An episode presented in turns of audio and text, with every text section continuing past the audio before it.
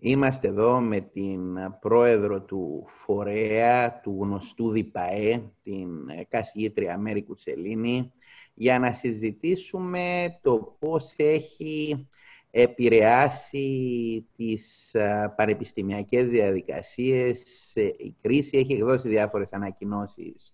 Ο φορέας θα ήθελα να τις εξηγήσουμε. Ενδιαφέρει νομίζω ιδιαιτέρως τόσο τους φοιτητές όσο και τους πανεπιστημιακούς αυτό το ζήτημα.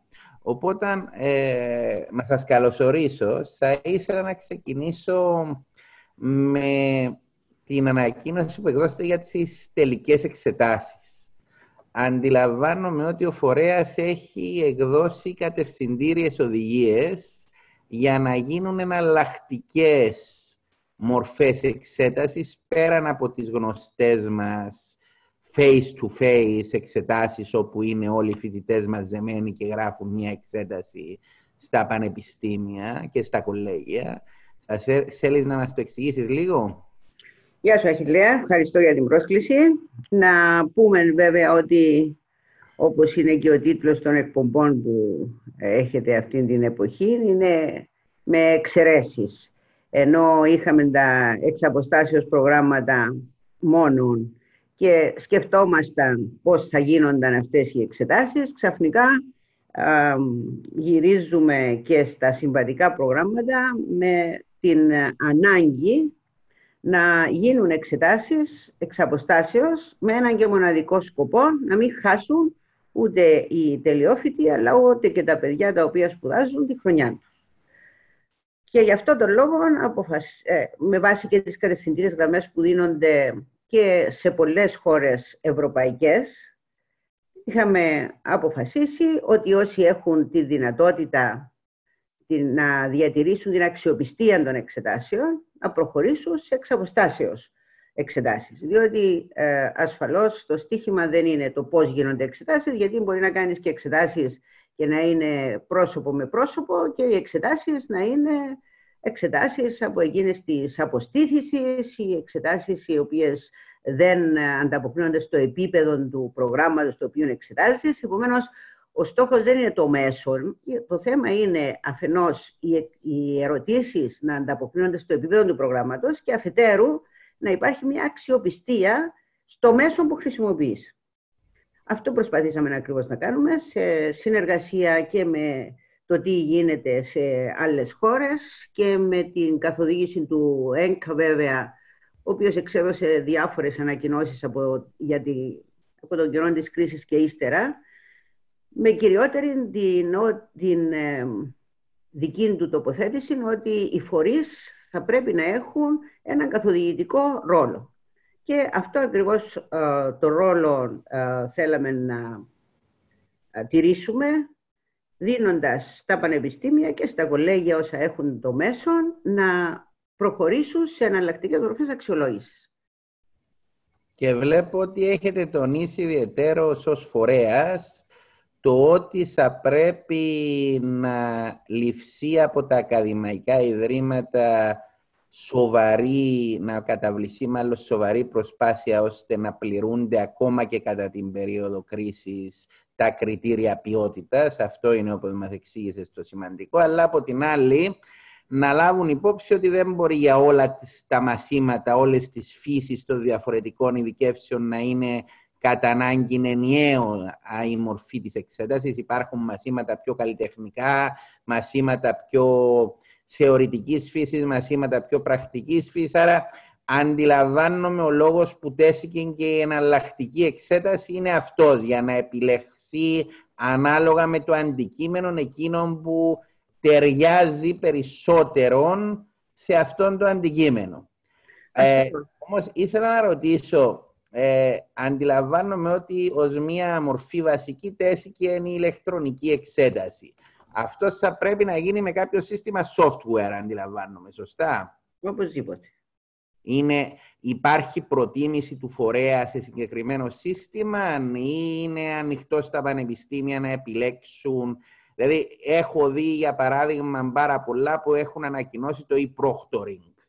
Ε, υπάρχει προτίμηση σε αυτόν του φορέα ή είναι ανοιχτό στα πανεπιστήμια; Όχι, ο φορέας δεν έχει προτιμήσει σε κανένα software. Ο φορέας μπορεί ε, να χρησιμοποιηθεί από το πιο απλό μέχρι και το πιο εξειδικευμένο. Φτάνει, όπως είπα, το κριτήριο είναι αφενός να υπάρχει μια, ένα feedback και στον ίδιο το διδάσκοντα για το πώς γίνεται η εξέταση, πώς κινούνται οι εξεταζόμενοι την ώρα που, που γίνεται η εξέταση.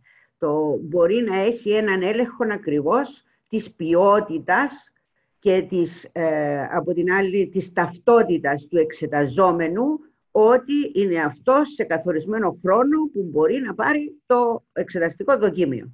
Από εκεί και πέρα προτίμηση δεν υπάρχει, παρόλο υπάρχουν και πολύ εξειδικευμένα, όμως η δική μας εμπειρία, διότι και υπό την πίεση των εξαποστάσεως προγραμμάτων και των σχολών που έχουν εξαποστάσεως προγράμματα να βάλουν ε, εξ αποστάσεως εξέταση σε χώρες που, παραδείγματος χάρη, σε πολλές χώρες που έχουν φοιτητές, όπως από την Αφρική, την Ελλάδα, την Ευρώπη. Ε, και είναι ένα θέμα που συζητιέται εδώ και καιρό. Που συζητιέται εδώ και καιρό. Η δική μας εμπειρία βέβαια και με διάφορα πανεπιστήμια που το είχαν και δεν το χρησιμοποιούν, όπως το Imperial παραδείγματος χάρη, το οποίο ήταν ένα από τα πανεπιστήμια τα οποία ελέγχθηκαν ότι χρησιμοποιούσαν έναν τέτοιο πολύ εξειδικευμένο και ακριβό ως προς τα οικονομικά θέματα σύστημα.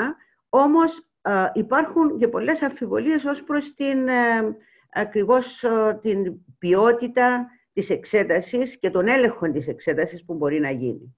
Εν πάση περιπτώσει, θεωρώ ότι από τη στιγμή που θα υπάρχει το feedback στο οποιοδήποτε software, στον εξεταζόμενο, αλλά και, ε, στον, και στον εξετάζοντα, αλλά κυρίως αποθηκευμένη η εξέταση, μαγνητοσκοπημένη όπως λέμε, ούτως ώστε να μπορεί σε δεδομένο χρόνο να είναι τεκμήριον αξιοπιστίας, θεωρώ ότι είναι στην κρίση του κάθε πανεπιστημίου να κρίνει το πιο αξιόπιστο για να το χρησιμοποιήσει.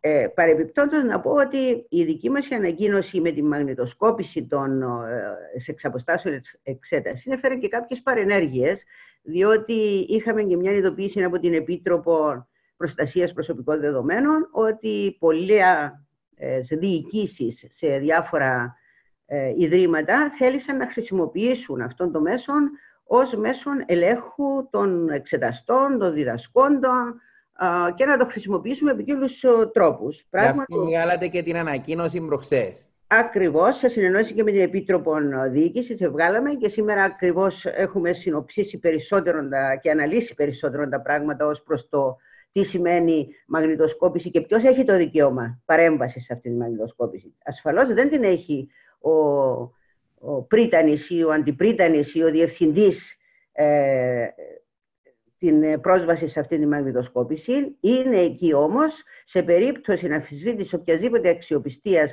από ένα εξωτερικό όργανο, να υπάρχει εκεί ως τεκμήριο. Και μέσα στο ρόλο του φορέα ακριβώς είναι να μπορεί για να επιτελέσει καλύτερα την δουλειά του να χρησιμοποιεί τέτοια δεδομένα. Εμείς δεν θα τα χρησιμοποιήσουμε βέβαια παρά μόνο εάν παραστεί ανάγκη αμφισβήτησης αξιοπιστίας. Ναι, η εξαίρεση αυτή έτσι και αλλιώ προβλέπεται και από την οδηγία να γίνεται μαγνητοσκόπηση για αυτόν τον λόγο. Έτσι και αλλιώς και στα εξαποστάσεως προγράμματα η μαγνητοσκόπηση χρησιμοποιείται πρωτίστως αποκλειστικά για τους ίδιους τους φοιτητές κατά τη διάρκεια της εξέτασης.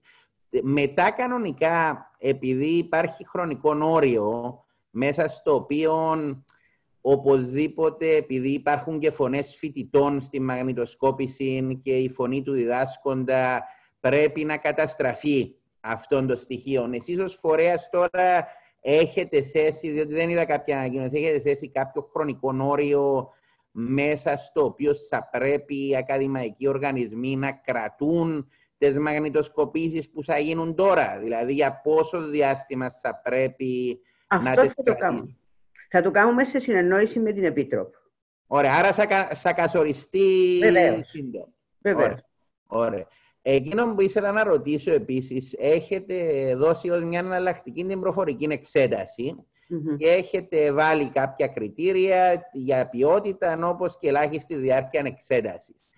Υπάρχει κάποια άλλη γραμμή καθοδήγησης που προκύπτει σε σχέση με τον τρόπο διενέργειας της προφορικής εξέτασης. Δηλαδή, έχω δει ότι δίνεται προτίμηση στην ατομική εξέταση ή μάλλον αναμένεται ότι θα υπάρχει ατομική εξέταση αρκετά comprehensive όπως θα λέγαμε. Δηλαδή, αντιλαμβάνομαι ότι επειδή ήμασταν και οι δύο από ελληνικά πανεπιστήμια, αντιλαμβάνομαι ότι ένας τρόπος ομαδικής εξέτασης που συνηθίζεται στα ελληνικά πανεπιστήμια που μπαίνουν πέντε-πέντε μέσα, ρωτάω ο καθηγητής πολλές φορές μια ερώτηση και αναλόγως πώς πάει ομαδικά τους βασιμολογία, αντιλαμβάνομαι ότι αυτόν δεν πληρεί τα κριτήρια ποιότητας. Σωστά; Σίγουρα.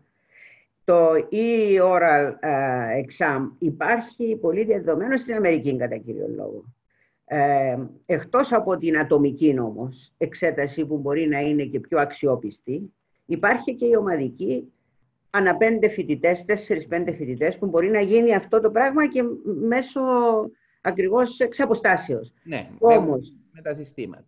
Με τα συστήματα. Πώς θα γίνει όμως; Είναι και οι πέντε φοιτητές σε διαφορετικούς τόπους. Δέχονται από έναν εξεταστή τις ίδιες ερωτήσεις. Απευθύνεται η μία ερώτηση σε ένα φοιτητή. Μπορούν να παρέμβουν αφού τελειώσει ο ένας φοιτητής, να συμπληρώσουν ή να διορθώσουν οι υπόλοιποι φοιτητές. Και ε, από εκεί και πέρα η βαθμολογία δεν είναι εκείνη για ολους Η βαθμολογία είναι για τον κάθε φοιτητή ξεχωριστά. Και δεν γίνεται την ίδια ώρα. Θα, αυτό το πράγμα, αφού το δει ο εξεταστής, θα μπορεί στη συνέχεια να δει όλες τις εξετάσεις. Αν έχει ένα προτείνω, παραδείγματος χάρη, από 50 φοιτητές, σημαίνει ότι θα πρέπει να έχει 10 διαφορετικά, για να έχουν και την ίδια ερώτηση, 10 διαφορετικά ακροατήρια. Άρα θα πρέπει να έχει βοηθούς αυτός ο άνθρωπος για να κάνει αυτή την εξέταση σε 50 φοιτητές. Ανά πέντε, επομένως, έχουμε 10 ακροατήρια. Τα 10 ερωτήσει, βέβαια, διαφορετικές ερωτήσεις ισοδύναμες. Ισοδύναμες, αλλά πόσο αξιόπιστο θα σου πει είναι η ισοδυναμία, θα το αμφισβητήσει και ο ίδιος ο φοιτητής, βέβαια, αυτό το πράγμα. Θα μπορούσαν να είναι οι ίδιες και ταυτόχρονα όμως. Είναι μια άλλη εναλλακτική. Όμως, διότι αυτό είναι σημαντικό που μα λέει, γιατί δεν προέκυψε από την ανακοίνωση του φορέα και υπήρχαν αρκετές απορίες. Άρα, η ομαδική εξέταση νομένου ότι πληρεί τα κριτήρια ποιότητας που μας έχει πει και δεν είναι μια ομαδική εξέταση που γίνεται χωρίς να λαμβάνει υπόψη την ατομική απάντηση του κάθε φοιτητή και να τους αξιολογεί πράγματι εξατομικευμένα, δεν αποκλείεται από το φορέα. Όχι, δεν αποκλείεται σε μικρά κροατήρια βέβαια των ναι, ναι, πάντα, πάντα. Ναι, που μπορεί να γίνει μέσα σε καθορισμένη χρονική διάρκεια, μοιράζονται τα ακροατήρια και στο τέλος ο διδάσκων ξαναβλέπει τις απαντήσεις και των άλλων που δεν τα παρακολουθούσε ο ίδιος την ίδια ώρα και βάζει τις βαθμολογίες του. Πολύ ωραία, πολύ ωραία. Είναι πολύ διευκρινιστικό νομίζω αυτό, γιατί έχω ακούσει και εγώ από πάρα πολλούς να έχουν απορίες για αυτό το ζήτημα. Ε, σε ό,τι αφορά τις ανοιχτών βιβλίων εξετάσεις ή τα take-home exams, έχουμε δει στην βιβλιογραφία τα τελευταία χρόνια να υπάρχει μεγάλη συζήτηση ότι τα take-home exams μπορεί να είναι και ιδιαίτερα αποτελεσματική μέθοδος. Ενδεχομένως εκείνοι που δεν προερχόμαστε από τον κλάδο των παιδαγωγικών, πάντοτε κοιτάζουμε με, περισσότερη επιφύλαξη ίσω τα take-home exams από τις παραδοσιακές εξετάσεις, αλλά έχω δει πάρα πολλά άρθρα που γράφτηκαν που αντιθέτως υποστηρίζουν ότι έναν καλά δομημένο take-home exam μπορεί να είναι και καλύτερο από τις τελικές εξετάσεις. Είναι, είναι, αντιλαμβάνομαι, κάτι που είναι αυτή τη στιγμή ως μια σοβαρή εναλλακτική που μπορεί να γίνει. δεν ανησυχείτε καθόλου ότι οι μη έμπειροι σε take-home exams ε, εξεταστές μπορεί να δυσκολευτούν; Αυτό είναι ο μεγαλύτερος κίνδυνος για το take-home exams, για τα ανοιχτά βιβλία, γενικότερα την εξέταση με ανοιχτά βιβλία. Το γεγονός ότι ε, δεν είναι σε θέση όλοι να βάλουν ερωτήσεις τέτοιες που να, χρησιμο... να μπορείς να χρησιμοποιήσεις βέβαια το βιβλίο για να θυμηθείς κάτι, αλλά να μην μπορείς να βρεις απαντήσεις μέσα από το βιβλίο. Χρειάζεται ασφαλώς να είναι σενάρια, εφαρμογής εκείνων που έχεις μάθει, να είναι λύσεις προβλήματος, να είναι γενικότερα θα έλεγα ο, ε, απαντήσεις ή ερωτήσεις και απαντήσεις οι οποίες απευθύνονται σε έναν επίπεδο πτυχίου, περισσότερο μάστερ όμως. Γιατί εκεί και το EQF καθορίζει ότι ουσιαστικά τα μαθησιακά αποτελέσματα θα πρέπει να είναι ε, ανάλογα με το επίπεδο του προγράμματος. Και εκεί σαφώς καθορίζονται ως μαθησιακά αποτελέσματα το γεγονός ότι είναι σε θέση να χρησιμοποιήσει ο φοιτητής τη γνώση, να λύσει προβλήματα, να τη δει διεπιστημονικά και με άλλα παιδεία πώς επηρεάζει. Επομένως θα έλεγα ότι είναι η ιδανική λύση ακόμα και όταν είναι πρόσωπο με πρόσωπο για, τα, για τους φοιτητές ε, των μάστερς. Ιδιαίτερα εκείνον, ε, για εκείνους. Και για το πτυχίο όμως μπορεί να χρησιμοποιηθεί πολύ καλά αυτή η εξέταση, είτε ε, πρόσωπο με πρόσωπο, είτε και εξ αποστάσεως. Υπάρχει όμως και μια παρανόηση. Όταν μιλούμε για το take-home exams, δεν το δίνουμε τη μια μέρα και το παίρνουμε την άλλη μέρα. Καθορίζουμε τις ερωτήσεις μας σαν να ήταν πρόσωπο με πρόσωπο η εξέταση. Δηλαδή, τρεις ώρες, τέσσερις ώρες, κανονικά όταν το χρησιμοποιούμε ποιήσα κι εγώ, ήταν μια εξέταση τεσσάρων ωρών, που με τα βιβλία του φοιτητής θα μπορούσε να λύσει το δοκίμιο μέσα σε τέσσερις ώρες. Ένας, όπως λέμε, μέσος φοιτητής θα μπορεί να λύσει το πλήρως και σωστά το, το δοκίμιο. Ασφαλώς, βέβαια, ε, κάθε δοκίμιο είναι και διαβαθμισμένο. Εκεί που αναμένεις ε, από τους φοιτητές με βάση το πώς εδίδαξες κιόλας, ποιοι είναι εκείνοι που θα ανταποκριθούν πλήρως και ποιοι είναι εκείνοι οι οποίοι θα πάρουν ένα βαθμό αλλά δεν θα είναι το άριστα και πάλι αυτό το πράγμα είναι σε γνώση του διδάσκοντα. Το πρόβλημα μας είναι ακριβώς διδάσκουμε σε αυτόν το επίπεδο. Διότι το να εξετάσεις το φοιτητή σε κάτι που δεν τον δίδαξε ποτέ να κάνει, δηλαδή το να λύσει προβλήματα ή το να ασχοληθεί με σενάρια και να εφαρμόσει αρχές τις οποίες έχει μάθει ή κανόνες ή στο δίκαιο το, ε, να εφαρμόσει τους νόμους, αυτό το πράγμα ασφαλώς βάζει μια επιπρόσθετη δυσκολία. Και αυτό είναι το μεγαλύτερο μας πρόβλημα. Διαφορετικά, εγώ προσωπικά θεωρώ ιδανική λύση το take home exam σε καθορισμένο όμως χρονικό περιθώριο. Δηλαδή, μέσα σε τέσσερις ώρες σου το δίνω τώρα, σε τέσσερις ώρες πρέπει να το ε, ανεβάσεις το δοκιμίο σου, να μου το στείλεις. Ήθελα να ρωτήσω πάνω σε αυτόν. Είναι γεγονός ότι και οι κατευθυντήριες γραμμές των κριτηρίων ποιότητας πάντα δίνουν έμφαση στην ανάγκη τα θέματα στα οποία αξιολογείται ο φοιτητής και εξετάζεται να μην είναι η απλή και στήρα απομνημόνευση, αλλά να είναι ακριβώς η ικανότητα του να παράγει νέα γνώση, να εφαρμόσει διαδικασίες λύσης προβλήματος, κριτική σκέψη και ούτω καθεξής. Εκείνο το οποίο με προβληματίζει και ήθελα να το ρωτήσω αν πώς, πώς το, πώς το αξιολογείς. Δεν υπάρχει σχεδόν ποτέ συζήτηση στις διαδικασίες αξιολόγησης για την ικανότητα συνεργασίας μεταξύ των φοιτητών, το οποίο στους περισσότερους κλάδους, εντάξει δεν θα πω ότι νομική έχει προχωρήσει ο κλάδος τόσο πολύ, αλλά βλέπουμε ότι ακόμα και σε επιστημονικούς κλάδους πλέον το unjoined paper στις περισσότερες επιστήμες είναι το γεγονός, δηλαδή η συνεργασία. Ιδιαίτερα σε πολλούς τομείς η συνεργασία σε εργαστήρια είναι το αυτονόητο. Ακόμα και στα δικηγορικά γραφεία ή και σε άλλους κλάδους εργασίας, το αυτονόητο είναι πλέον κόσμος να συνεργάζεται σε έναν ενιαίο project δεν βλέπω τόσο πολύ αξιολόγηση αυτής της ικανότητας, δηλαδή της συνεργατικής ικανότητας προς επίλυση προβλημάτων.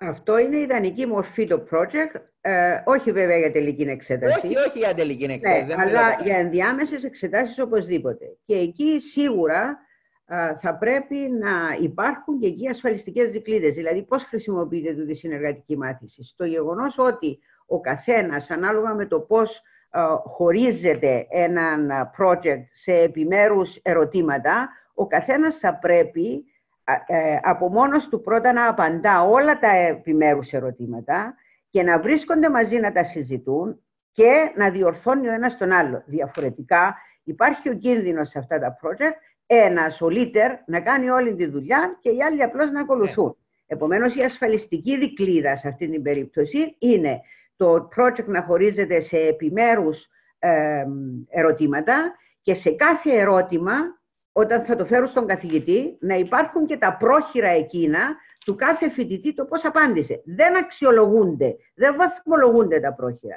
Ο βαθμός σε αυτά τα project είναι κοινός. Ό,τι θα πάρει ο ένας, θα πάρει και ο άλλος. Όμως υπάρχουν εκεί τα τεκμήρια ποιότητας, ότι όλοι ασχολήθηκαν, ότι πιθανόν να έγιναν λάθη, γιατί δεν μπορεί να μην γίνονται λάθη από κάποιον και να διορθώνονται από κάποιον άλλον όταν βρεθούσε μια συνεδρίαση. Ακόμα όπως είπες προηγουμένως και σε δικηγορικά γραφεία. Κάποιος δίνει και κάποιες κατευθυντήριες γραμμές. Κάποιος διορθώνει κάτι αν δεν είναι σωστό. Από εκεί και πέρα, ασφαλώς είναι μια πολύ καλή μέθοδος αξιολόγησης. Φτάνει να ξέρουμε ότι όλοι δουλεύουν και δεν κάνει τη δουλειά ένας. Αυτό ξέρεις επειδή το έχω δοκιμάσει σε μορφές εικονικών δικών, τα λεγόμενα mood trial, όπως και σε μορφές προφορικών ομαδικών παρουσιάσεων. Άμα βάλεις να υπάρχει και μια προφορική παρουσίαση που έχεις τη δυνατότητα να τους ρωτήσεις και ερωτήσεις πάνω στην εργασία που έγινε, εκεί νομίζω μπορείς να ξεκαθαρίζεις σε, σε σχεδόν απόλυτο βασμό το πόσο έχει δουλέψει ο καθένας και τι έχει παράγει ο καθένας στο project. Δηλαδή, μου συμβαίνει πάρα πολύ συχνά ότι γίνεται μια παρουσία. Στην ώρα που ξεκινώ να ρωτώ ερωτήσεις, ξεκαθαρίζει πλήρως το τοπίο του πόσο δούλεψε ο καθένας, τι έχει αντιληφθεί ο καθένας και ποιοι είναι αυτοί που λέμε εκείνοι που απλώς πήγαν με το leader, όπως είπες, ή με τους leaders.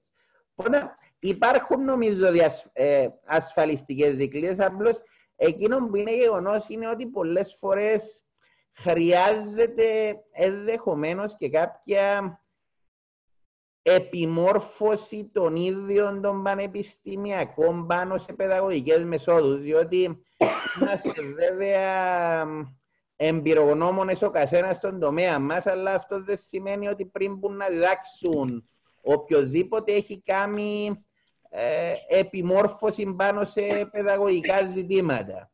Αντιλαμβάνομαι ότι γι' αυτόν έχει απαιτήσει και ο φορέας ή έχει ευθαρρύνει τα πανεπιστήμια να εισαγάγουν εσωτερικές μορφές συνεχούς επιμόρφωσης των πανεπιστημιακών. Είναι ένα από τα κριτήρια ποιότητας. Το πόσο συχνά επιμορφώνεις τους εκπαιδευτές, τους καθηγητές, ιδιαίτερα και για τα εξαποστάσεως προγράμματα, αλλά και για τις άλλες μορφές ε, διδασκαλίας και αξιολόγησης. Δεν ξέρω τι συνέβηκε. Συγχωρείς. Δεν υπάρχει πρόβλημα. Είναι ένα θέμα το οποίο νομίζω απασχολεί πάρα πολύ, πάρα πολλούς φοιτητές, αλλά και τα πανεπιστήμια τα ίδια. Έχει να κάνει με το ΔΟΑΤΑΠ, με δεδομένο ότι πολλά κυπριακά πανεπιστήμια έχουν πάρα πολλούς ελλαδίτες φοιτητές και διαχρονικά υπήρξε μια ε, διαφορετική αντιμετώπιση κατά καιρούς του ΔΟΑΤΑΠ σε σχέση με τα θέματα αναγνωρίσεων. Αλλάζουν τα κριτήρια κατά καιρούς, δεν είναι τόσο σταθερά ενδεχομένως όπως είναι στην Κύπρο. Οπότε το ερώτημα είναι η μορφή αυτή εξετάσεων τελικών που εγκρίθηκε από το φορέα και εγκρίθηκε από τα πανεπιστήμια, υπάρχει κίνδυνο να δημιουργήσει πρόβλημα στην αναγνώριση με το ΔΟΑΤΑΠ. Οι Ελλαδίτες τουλάχιστον φοιτητές στέλνουν συνέχεια μηνύματα, ρωτούν, τους απασχολεί πολύ αυτό το πράγμα. Σκέφτεστε καθόλου ως φορέας να συζητήσετε με τις ελληνικές αρχές για αυτό το ζήτημα; Σίγουρα θα το κάνουμε, το έχουμε ήδη προγραμματίσει. Είμαστε σε επικοινωνία και με την ΑΔΥΠ και με τον ΔΟΑΤΑ ήμασταν προηγουμένως σε επικοινωνία, όμως θα το θέσουμε τούτον υπόψη τους. Σε τελευταία ανάλυση θεωρώ ότι ε, δεν μπορούμε να βρούμε λύση αυτή τη στιγμή. Πρέπει να περιμένουμε λίγο, διότι ήδη Κεραμέως έχει πει ότι περιμένει να μεταθέσει τις εξετάσεις στα πανεπιστήμια στην Ελλάδα και ως εναλλακτική μορφή βέβαια είναι και τούτη η μετάθεση. Θα το κάνουν κάποια κολέγια τα οποία έχουν αναστείλει κιόλας τη λειτουργία τους, αλλά τα πανεπιστήμια τα οποία δεν ανέστηλαν καθόλου τη λειτουργία τους δεν ε, ε, βλέπω τον λόγο της ε, μετάθεσης των εξετάσεων. Όμως, ο κίνδυνος να μας ταλαιπωρήσει με διάφορα προσχήματα ο ΔΟΑΤΑΠ υπάρχει πάντοτε. Γι' αυτόν ίσως και εδώ είναι σημαντική και η δική σου η άποψη Αχιλέα, μιλούσα με τον πρόεδρο της Επιτροπής Παιδείας της Βουλής κατά πόσο χρειάζεται οποιαδήποτε νομική κατοχήρωση για τα συμβατικά προγράμματα. Δηλαδή, αν αυτό το πράγμα θα μπορούσε να μπει ως, ε, μέσα σε ένα νομικό πλαίσιο. Να υπάρχει σε νόμος δηλαδή. Ναι, να υπάρχει σε ένα νόμο ή να ψηφιστεί όπως ψηφίστηκε για τις τηλεδιασκέψεις ότι είναι νόμιμες, να γίνει κάτι ανάλογο και για, τον, ε, για την εξέταση την τελική λόγω κορονοϊού. Ναι, αυτό, αυτό, αυτό θα ήταν ενδεχομένως μια λύση, αλλά νομίζω ότι ενδεχομένως χρειάζεται και συνομιλία μεταξύ και των Υπουργείων Παιδείας, αλλά και εσάς ως φορέα, διότι έχουμε δει διαχρονικά ότι ο ΔΟΑΤΑΠ είναι κάπως απρόβλεπτος ακριβώς, ακριβώς. αυτά τα ζητήματα. Ε, άστοσε έτσι νομίζω ότι το Κισάτσι, η αντίστοιχη Κυπριακή Φορείς, πάντοτε άμα λαμβάνουν μια απόφαση δεν εφαρμόζεται για το παρελθόν. Οπότε δεν υπάρχει ζήτημα να βλαφτούν ε, οι αναγνωρίσεις προσώπων που ήδη είναι μέσα στα πανεπιστήμια και έκαναν με μια μορφή που θεωρείται νόμιμη. Ενώ στην Ελλάδα προβληματίζει πολλούς το ότι πολλές αποφάσεις εφαρμόζονται αναδρομικά ακόμα και αν δεν υπήρχε τρόπος εκ των πραγμάτων για κάποιον προηγουμένω να γνωρίζει ότι θα αιτήσεται μια τέτοια απόφαση. Σίγουρα πάντως δεν νομίζω ότι τα πανεπιστήμια μπορούν να πάρουν από μόνες τους πρωτοβουλίες σε σχέση με τα θεσμικά όργανα της Ελλάδας. Οπότε εδώ χρειάζεται οπωσδήποτε η, η πρωτοβουλία από τους κυπριακούς θεσμούς.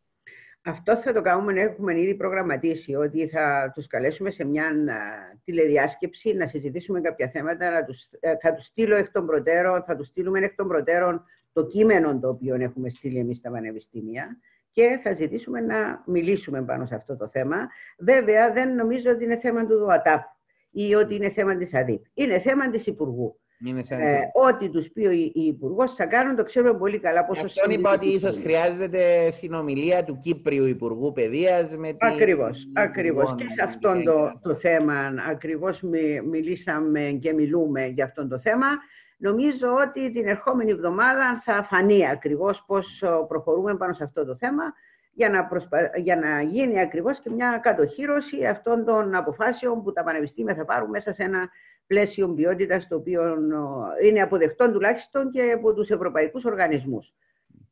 Να ρωτήσω κάτι ακόμα. Τι γίνεται με τις αξιολογήσεις των προγραμμάτων; Δεν, ε, ε, δεν έδωσετε παράταση γενική. Να αντιλαμβάνομαι ότι υπήρχε δυνατότητα να ζητήσει μεμονωμένη αναβολή για κάποιον πρόγραμμα, κάποιον πανεπιστήμιο. Δεν ξέρω αν υπήρχαν πανεπιστήμια που ζήτησαν αυτή την αναβολή, αλλά αντιλαμβάνομαι ότι και στον προηγούμενο γύρο που είχαν κατατεθεί τμηματικές μαζί με τα τρία προγράμματα, όπως και σε αυτόν τον γύρο πρέπει λογικά να έχουν υποβληθεί στο φορέα η συντριπτική πλειοψηφία, αν όχι όλα τα προγράμματα ε, προς επαναξιολόγηση.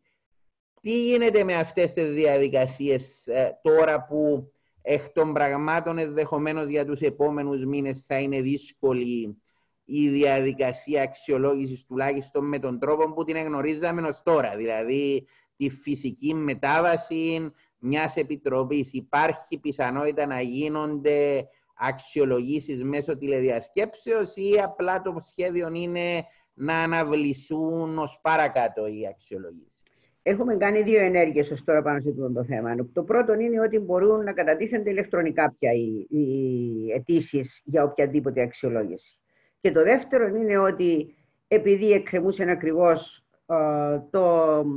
οι αλλαγές των νόμων ως προς το τι πληρώνει το Πανεπιστήμιο για κάθε αξιολόγηση, το κολέγιο για κάθε αξιολόγηση, ε, σε συμφωνία με το Υπουργείο Παιδείας πρέπει να έχετε δει την ανακοίνωση. Είπαμε ότι θα κατατίθενται οι αιτήσεις για αξιολογήσεις, είτε αυτές είναι ιδρυματικές, είτε είναι προγραμματικές, τμηματικές ε, και δεν θα πληρώνει από πριν ε, εκείνος που υποβάλλει την αίτηση, αλλά θα είναι υποχρεωμένος να την υποβάλει μόλις γίνει η αξιολόγηση και του στείλουμε το report της αξιολόγησης. Οπότε με αυτόν τον τρόπο έχουμε ξεπεράσει ένα μεγάλο πρόβλημα που καθυστερούσε ως τώρα τις διάφορες αξιολογήσεις το γεγονός ότι αναμενόταν να γίνει αλλαγή των νόμων, μήπως γίνουν πιο φτηνά τα φύση τα οποία πλήρωναν τα πανεπιστήμια κλπ. κλπ. Αυτά είναι οι πρώτες δύο ενέργειες. Από εκεί και πέρα θεωρώ ότι υπάρχουν αξιολογήσεις που δεν μπορούν να γίνουν μόνο χωρίς επιτόπου επίσκεψη. Όπως είναι ε, τα μαθήματα που έχουν εργαστήρια, παραδείγματος χάρη. Ε, ή ουσιαστικά δεν μπορεί να γίνει ιδρυματική ε, χωρίς να έρθει επιτόπου επίσκεψη. Γι' αυτό το λόγο δεν βιαζόμαστε στο να αλλάξουμε τα δεδομένα. Ήδη έχουν επαναπροσδιοριστεί κάποιες ε, αξιολογήσεις από Σεπτέμβριο, Οκτώβριο, Νοέμβριο κλπ.